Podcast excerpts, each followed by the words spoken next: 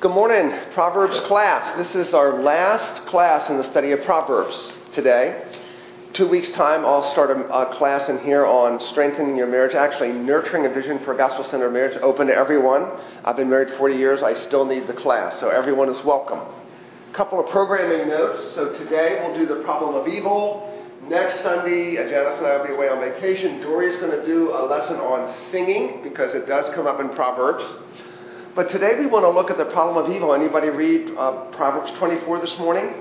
Right from the start. Evildoers, evil workers, the wicked. There it is. And here's the, here's the, here's the main notion. Along the path of life, this is the principal image for how, where God wants you to find blessedness. Blessedness. Uh, happiness is the science of living blessedly or finding the path of life. Along the path, not too far into it, you realize others hurt me, I hurt others. There's poison ivy and poisonous snakes on the side of the path. Things don't work like they should. So we experience suffering and evil. We, we live in a Genesis 3 world. So the question is in, other words, you realize at some point we're no longer in paradise, Toto. You want to, you were built for paradise, and you realize you're not in it. So th- this is the this is the problem of evil. Let's pray and ask God for wisdom. Lord, we do live in a very, very fallen world, and this is the world into which you have come to redeem us. Thank you. As an aspect of the redemption we have in Christ is the mind of Christ through the Holy Spirit and the Word of God.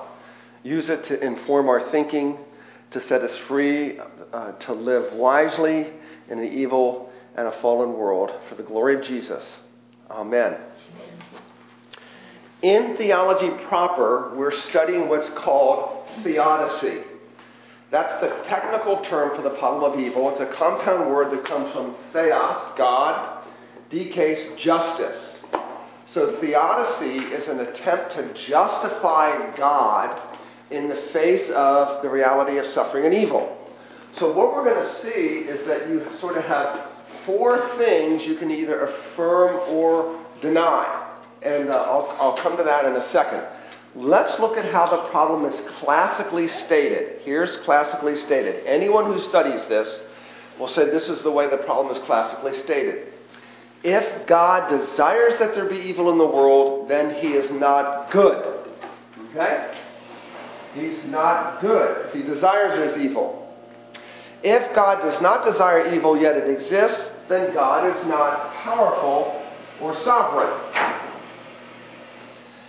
In the Bible, the one book that most specifically addresses this problem as a whole is the book of Job. Job, as a genre, is a wisdom debate. And if you know how Job concludes, basically, Job has to put his. God takes him out to the woodshed and basically gives him a spanking and he puts his hand over his mouth and says, basically, uh, God knows best. Okay, but we, the Bible tells us a lot to help us understand this problem. And I would like to reframe, reframe the question this way the problem of evil. Who needs to know? Who needs to know? So you probably had an experience speaking to a young college student studying philosophy, sitting at Starbucks in a very safe and free country debating the problem of evil. Right? Put, sometimes putting God on trial, sometimes not.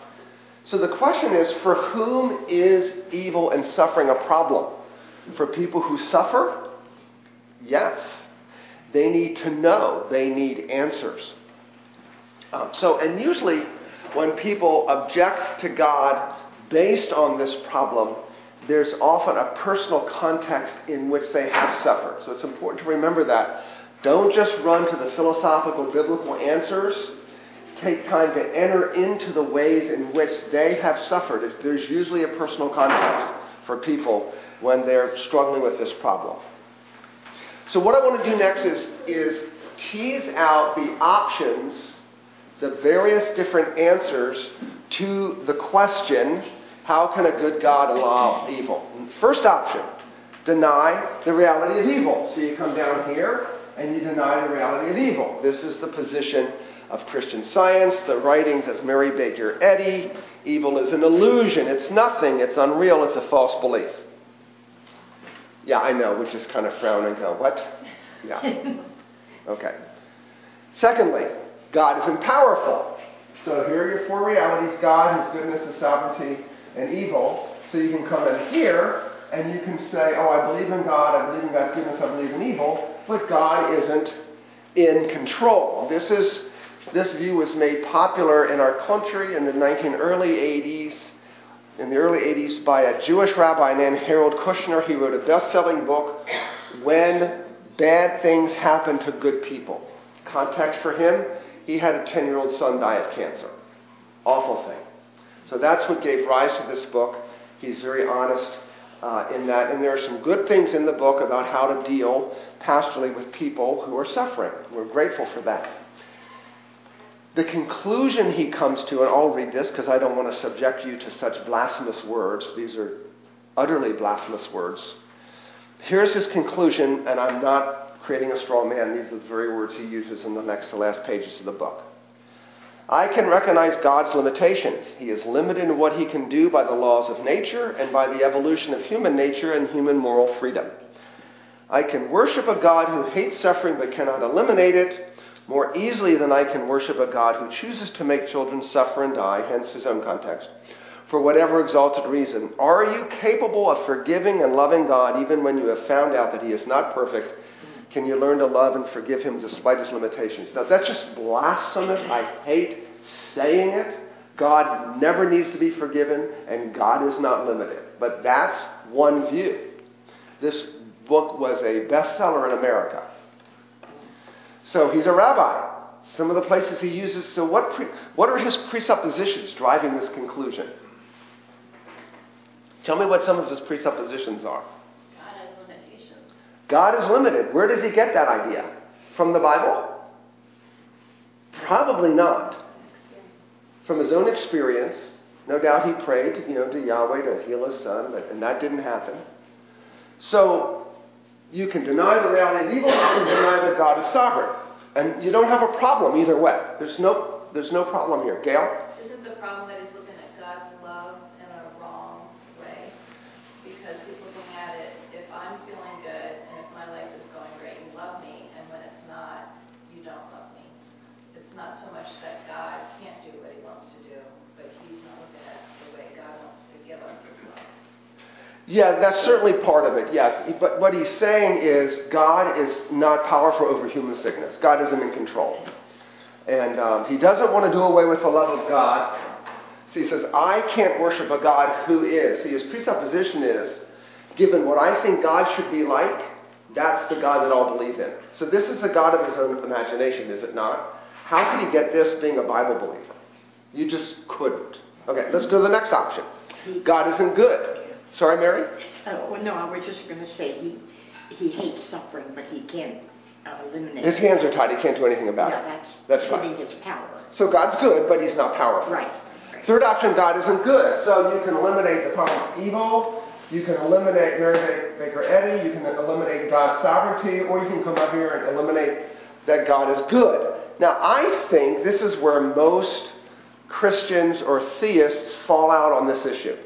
People who've struggled and had serious losses in their lives, they know inherently God could have done something about it, but He didn't. Therefore, they doubt His goodness, right?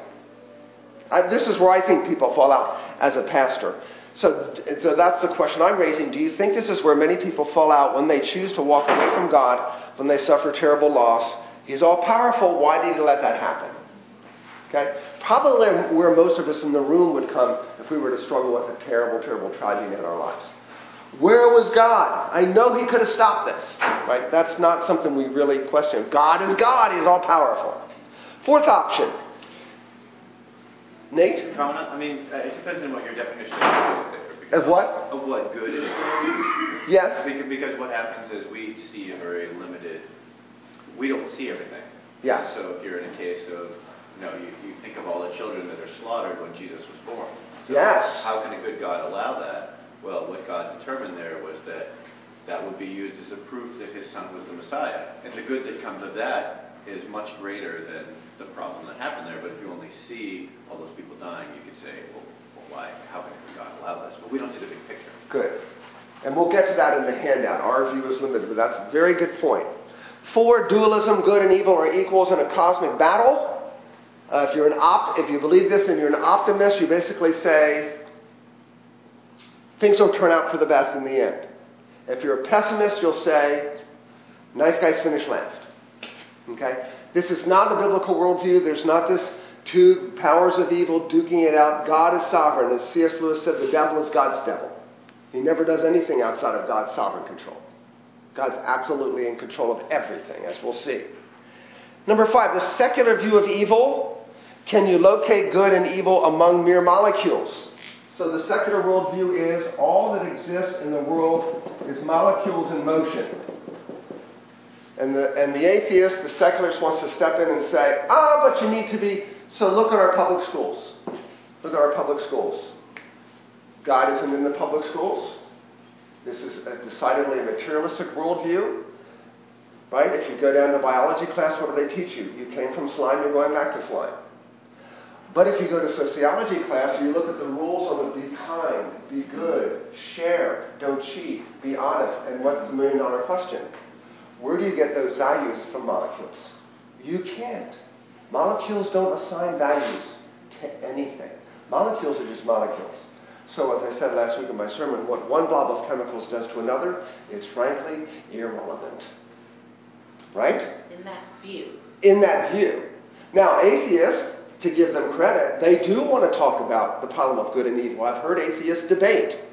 One atheist said this when he was challenged to define evil. He said that which, de- which decreases the comparative happiness for the greatest number of people, a consensus, consensus reinforced by the teaching of society. And your first question you want to ask is Says who? Who are you to impose that view on my morality? That's awfully narrow minded, isn't it? That's awfully dogmatic, isn't it? Where did you come up with those categories of happiness, greatest number of good? Right? It's totally arbitrary in a secular worldview. You don't locate good and evil among molecules. Molecules are just impersonal molecules. So there's no problem here with evil. You can't define it. Moving on to, and, and incidentally, the desire. Why do we? Why do our atheist friends and neighbors want to struggle with the problem of evil? What ultimately was the answer to that? Why do they struggle with it? What's that? They suffer too. They, They suffer too, but they're made in the image of God. These categories of right and wrong, good and evil, honesty, these are decidedly values within the biblical worldview. So apologists call this when they are trying to locate those values in a worldview where there's no justification for them, they call it borrowed capital. You're stealing from my worldview the concept of goodness, righteousness, lawfulness, honesty. These are good things, and we know why they desire those good things, The, but without philosophical warrant given their worldview. the, uh, the atheists like to perpetuate the idea that there's no God or that, you know, that he's evil. Uh, I mean, you know, Yes. this is something that they want to do. Yeah, well, don't worry about it. There's no God anyway. Yes. Yeah. Well, I don't blame them for being. Sinc- I don't blame them for sincerely per- perpetuating a worldview. If they're convinced it's right, it's good for them to act on that worldview, right? Yeah. Right within their own context. So never say they're not sincere. I believe that there is sincerity there. Sixth option: Ghostbusters. Anybody know what I mean by Ghostbusters? It's a one of the comedies that came out in the early '80s. I didn't like it. I guess I didn't have a sense of humor the day that I saw it. I really didn't like it. All my Christian friends, oh, it's so funny, so funny. It was not amusing to me because here's the thesis human beings can conquer evil by their ingenuity and determination. Really? No. That's not taking seriously how utterly powerful the spiritual forces of wickedness in the heavenly places are. Human beings can't touch those. The, the, the very idea that they can is demonic, isn't it? So, Ghostbusters, sorry guys, I was not amused. That's just me. And then, seven, the Christian worldview affirms both the perfect goodness of God and his absolute sovereign control over all things. The Bible compromises neither. It's a tension impossible to hold without faith because we trust that what God says is true. So, for which worldview Is evil and suffering a problem? Only the Christian worldview. What I'm trying to show you that is in all these other worldviews, the atheist does away with God. There's no problem. The, uh, the Harold Kushners of the world do away with sovereignty. He doesn't have a problem because God isn't sovereign. People do away with the goodness of God. They don't have a problem because God isn't good. Mary Baker Eddy, the Christian scientists, do away with evil. There's no problem. The only worldview for which this is a challenge and problem is the Christian worldview. Do you see? So that's why we need to see how the Bible answers it. The Bible affirms God's goodness. Somebody read there the couple of verses from Psalms for us, nice and loud. His mercy is over all that he has made. Lord is good to all. Common grace, should I go on? Mm-hmm. Matthew 5 45, he makes his sun rise on the evil and the good, and sends rain on the just and the unjust. So the Bible unequivocally asserts the goodness of God, uncompromisingly. How about the sovereignty of God? Somebody read those verses for us, all of them in that paragraph. Your kingdom is an everlasting kingdom. Your dominion endures to all generations. Psalm 115:3. Our God is in the heavens. He does all that he pleases. Ephesians 1:11. In him we have obtained an inheritance, having been predestined according to the purpose of him who works all things according to the counsel of his will. Okay, good. Thank you, Mary. So what, what the Bible is saying is that if this line represents the things over which God has absolute control, is there even a molecule outside of that umbrella? Not a molecule. Because that could ultimately, if left to itself, lead to the overthrow of God. Nothing is outside of his control. Uh, about, well, it's been at least 40 years because I was hearing about it when we were first getting married. Uh, a, a, variation in theology came up called process theology, which was an attempt to deal with theodicy. And it basically said this God himself doesn't know the beginning from the end, he himself is in process. So it's, it's, it's a view, yeah, I know. It's a view that God is limited in his omniscience. God doesn't know what's coming a year from now. Okay? Again, I would call that a, an imposition on the character of God from human limitation. But I just want you to know process theology is out there. Uh, is it? I can't give you the name of the person I've got. But anyway, so two kinds of questions. So when it comes to the problem of suffering and evil, just to be simplistic, there are sort of two ways of coming at it. Two questioners. One is the person who says, I'll be the final arbiter of the truth of the matter. Or two, I'm limited, I'm part of the problem. Who can be truly objective about evil? So, which one are you? Will you are you just sitting over the Bible in judgment of God, deciding whether or not you like the God of the Bible? Or, right? Or will you sit under the Bible, letting it judge you? Now, if, you, if your fundamental worldview, and I know this is yours because you go to a Bible believing church, if your fundamental approach to this is, I'm limited in what I know, what Nate was saying earlier, what do you find out when the Bible starts to criticize you? As it comes to the problem of evil. You're implicated. You're part of the problem. Ergo, you cannot be objective. We can't be objective about this because we're evil. Don't you love the way Jesus, talking to his disciples, who probably in the history of the earth at that time would have been, we'd call the most upright people that you could identify. Jesus says to disciples, Oh, if you, being evil, know how to give good gifts to your children, how much more will your Heavenly Father? He just causes, it just rolls off his tongue. You're evil, my disciples. And therefore, we are biased in our view. We have an axe to grind. We're evil. We're born with an aversion to God. So we're not going to get this problem right apart from revelation. So there's two kinds of questioners. Will you be the final arbiter of what is true? And that's why when I do apologetics and I meet with people and this subject comes up, what I try to do, knowing that they want to be the final determinant, what I try to do is help them see the presuppositions of the worldview from which they're arguing the problem versus first give all the evidence for why God says he is good and he is sovereign. Look at the presuppositions of the worldview from the person who thinks they're in a position to judge God on this. Okay? All right.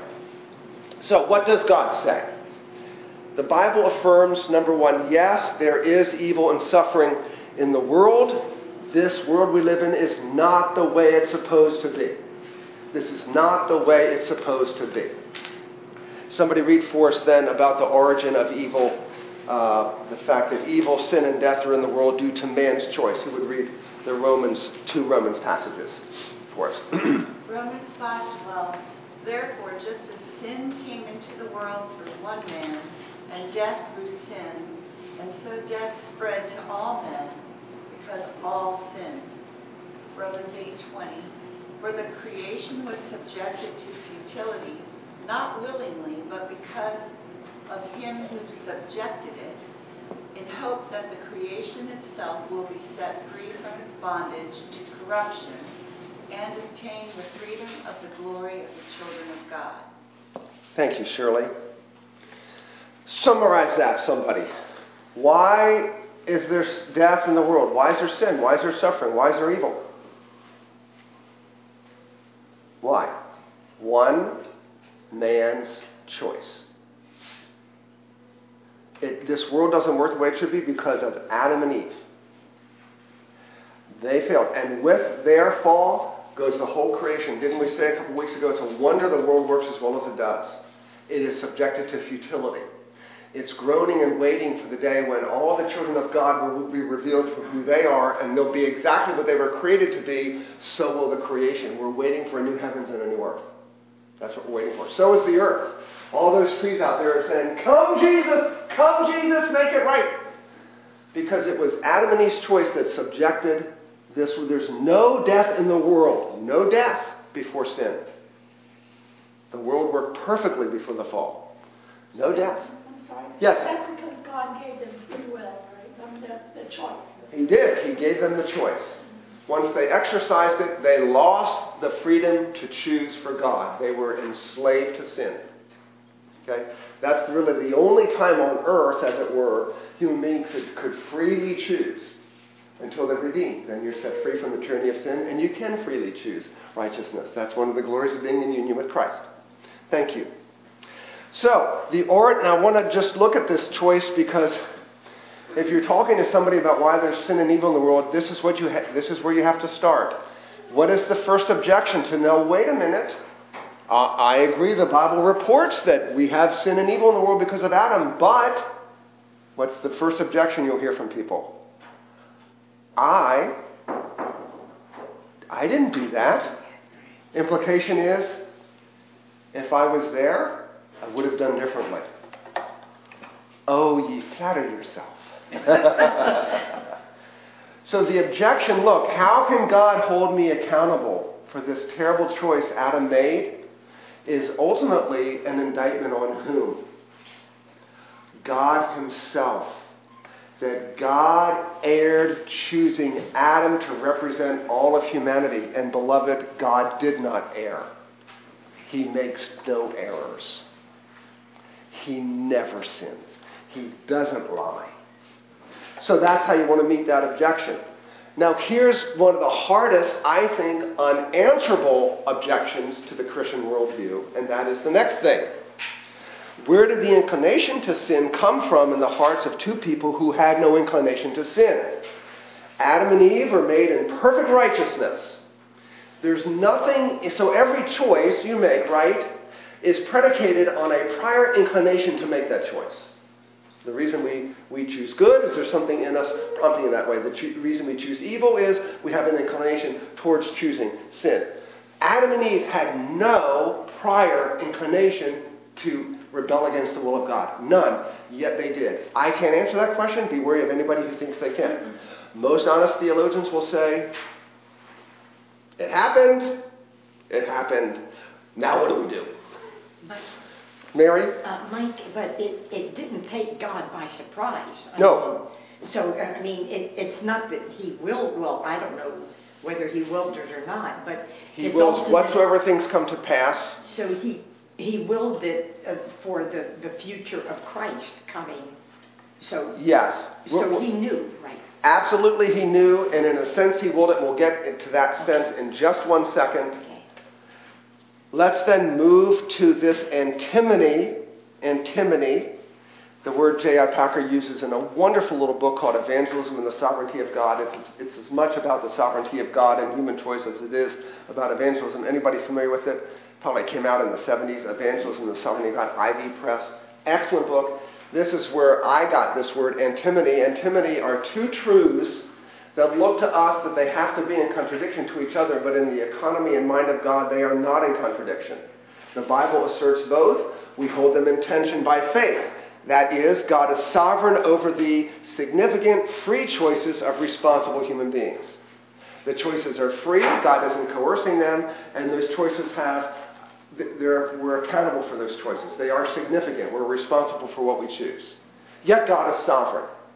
So when it came to 9 11, or when it came to the first sin, or whatever tragedy, or some hit the, the Holocaust, was God sovereign over that? Was He willing that? Yes, in the sense that nothing happened outside of His will, yet He Himself is not the author, He is not the author of the evil that is being propagated uh, on this earth through the hearts of wicked people. It's a tension, you just have to affirm both. Gail? Doesn't it also um, mean that he's working in the big picture and we just see the small picture in front of us? He's, he has a bigger plan in all of it that is beautiful that we cannot see, that we just have to blindly trust? Because we can just see what's in front of us, the Holocaust being an example of that. It's like, that was horrible, God. If you really love your people and if you really care about us, how could you let that happen? But if you look at the big picture of history and what he's doing in it, maybe that needed to happen to get where he wanted it to be for his glory and the goodness of men. Yes, I think that's the biblical view. It's you know when you're in the middle of it, it's really hard, right? Which is which is why we who are you know have our facilities and have our health and have our blessings, we need to pound that vision of reality into our minds so that when the suffering comes, that is the default mode of our thinking. I don't see it all. God has the big picture in mind. There's a glorious end. There's a reason why the Bible ends the way it does. There's a reason. Because we have a certain future hope, certainty that God is going to conquer all of this and set it all right. So the, the whole point of Revelation is God wins. Oh, it's bad. It may get worse on the earth for the church before it gets better. It's bad, but God wins. God wins. Look how it ends. Okay, so here are two verses that clearly hold these two things together. Somebody read the Acts 2, and this is uh, Peter preaching to his fellow Jews uh, at the day of Pentecost, after or thereafter.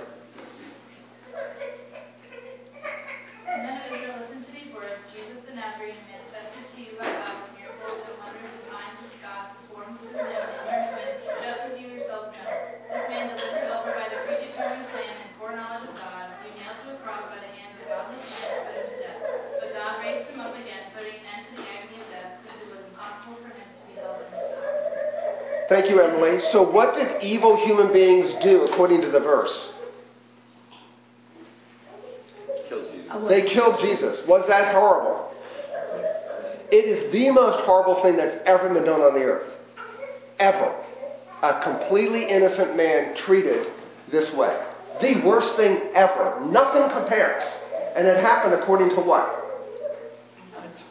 The predetermined plan of God.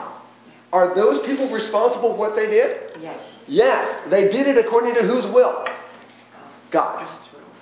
What should they do if they, if you were a Jew who was a, who was a, or a Roman who was in, who was responsible for this, and you, you heard this sermon? What should you do?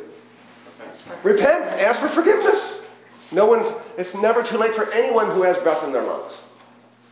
We can only hope that some evangelist got to Hitler before he died, right?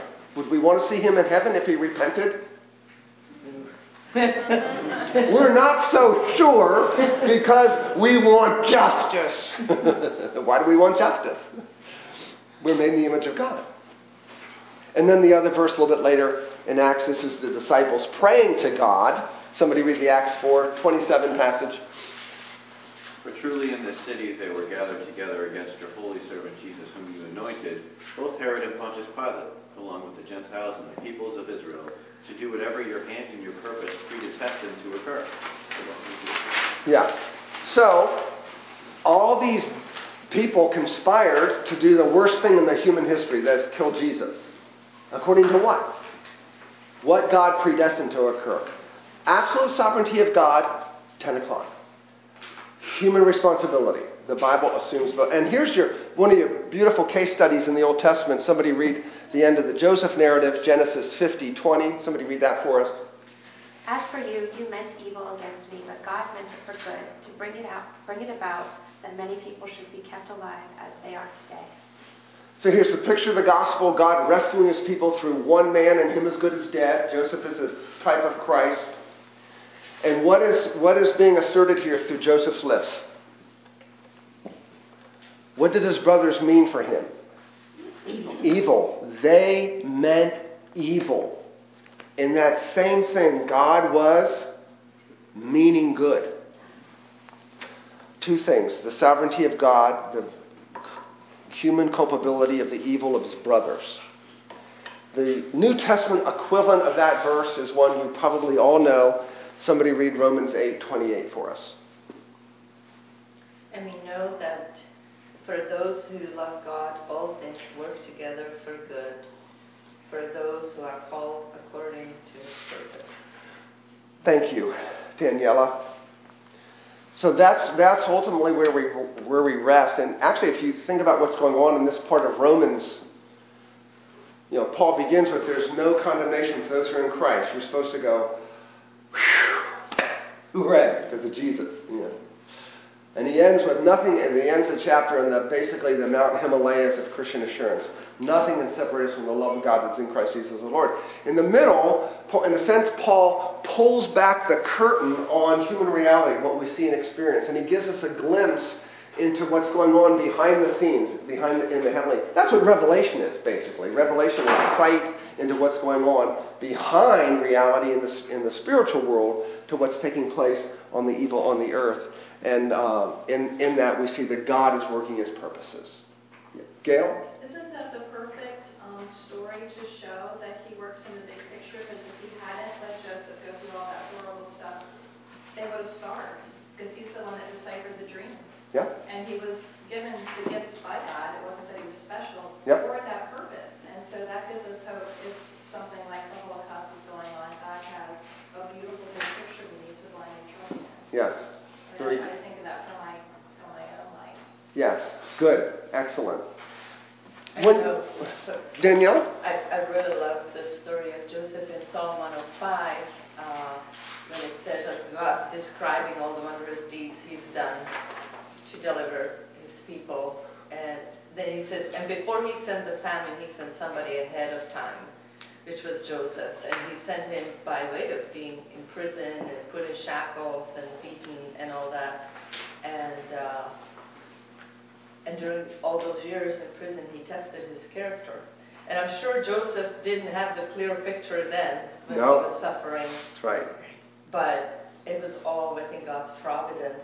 He already predestined that, you know, he sends Joseph, but via his evil brothers who meant evil. And I, I just think it's a great picture of Yes. trusting God, even though we don't see the picture. Yes. Excellent. Um, as we move to the last point, I did put in the foyer here this handout called The Sovereignty of God. And this is just use on your own. It's quite simple and self explanatory. I've got a couple definitions for sovereignty for you, including a famous book by A.W. Pink. Many of you read Pink's Sovereignty of God? At any rate, this is just a flyover of the Bible, and I've lifted out everything the Bible says God is sovereign over. And I just put it into a handout for you in case there's ever any doubt about the sovereignty that we're asserting. And maybe you could add things. If you can add, let me know. I'll improve the handout. So just take this for personal reading, okay? Well, let's see how then the Bible uh, uh, tells us, encourages us to not stumble over this mystery. Why does God allow bad things to happen to us? We don't always know. Often his purposes remain a mystery to us. Somebody read there for us in Deuteronomy 29 29. The secret things belong to the Lord our God, but the things revealed belong to us and to our sons forever, that we may observe all the words. Interesting how M- Moses then moves from, okay, God's got his secret things, but he has things he's revealed to us. And what are we supposed to do with those? Obey. Devour them. Devour them. They presumably stabilize you in a world of uncertainty and unknowns. The Word of God. We have this wonderful anchor, as it will. How many people have said, I just wish God would eradicate all evil from the earth? Really, right? That's the, isn't that the end of Psalm 139 kind of? David gets like, kill the evildoers, slay them. What's the one problem with that request? That would be all of us. Yeah. Eradicate me because I'm implicated in the problem. Okay.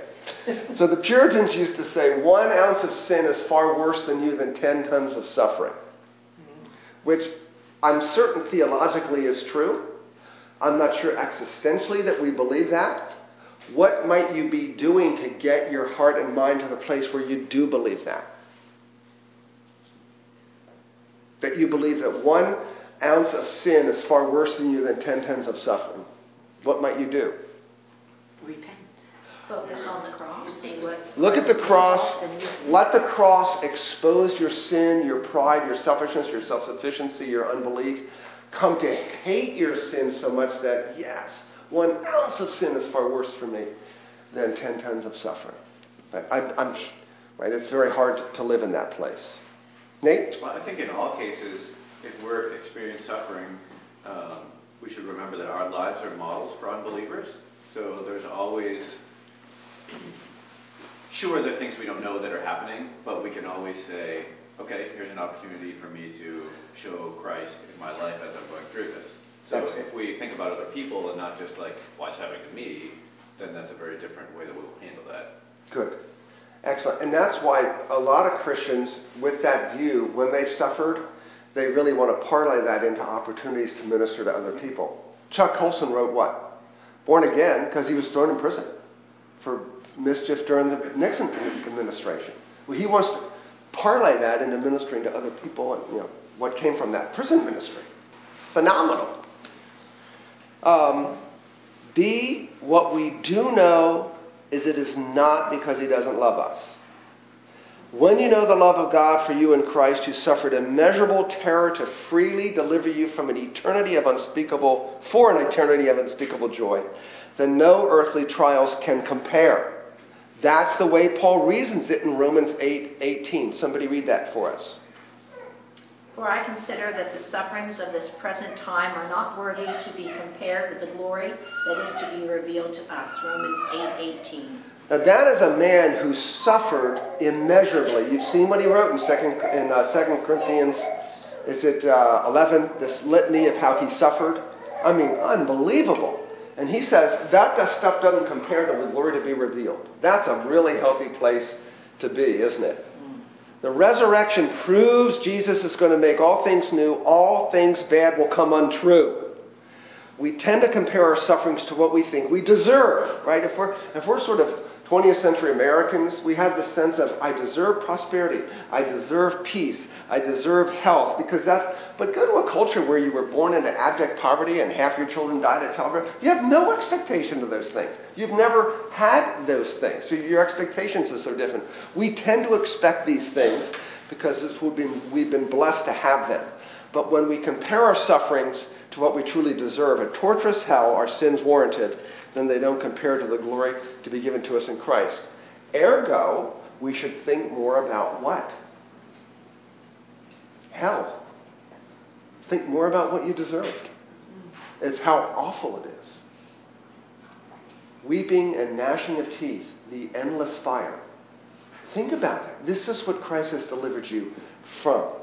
And then finally, we end the problem of evil by saying, good, we have five minutes left, we'll do it.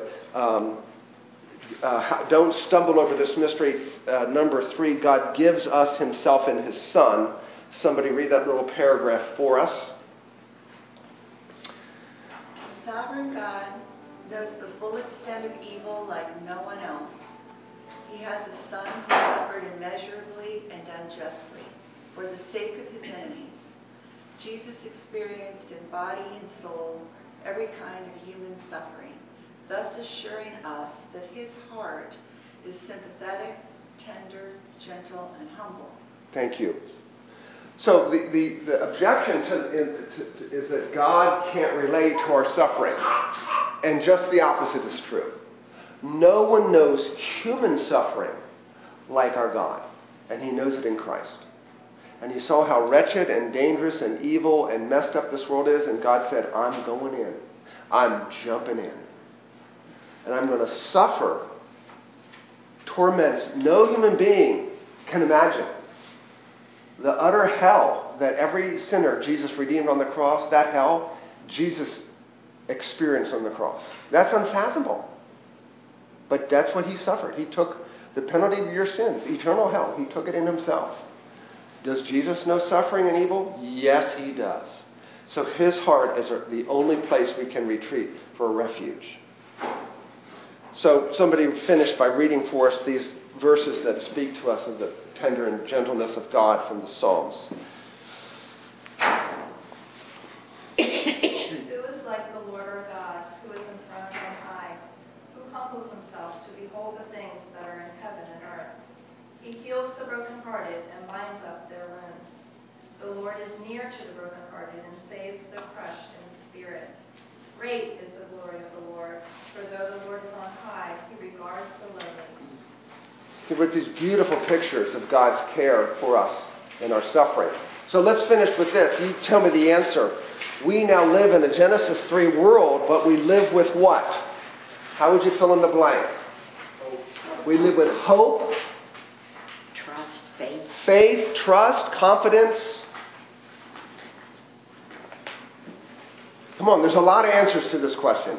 We live in a Genesis 3 world, but we live with assurance.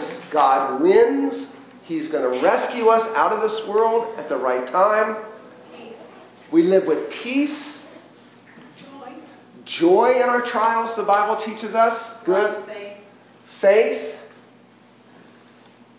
We live with a word from Him that sustains us and informs our thinking so that our thinking is right and accurate. We live in a Genesis 3 world with walking with Christ. with Jesus who never leaves us or forsakes us, a very present help in time of trouble. His Holy Spirit within us. The Holy Spirit teaching, comforting, guiding, assuring, testifying, and with each other. We're not meant to do this alone. Let's pray. Thank you, God, our Father, for Jesus who knows suffering like no one else. Lord, equip us with our own sufferings and trials through this and make us then blessings to others in theirs. In Jesus' name, amen. Okay. Have a great vacation. Thank you.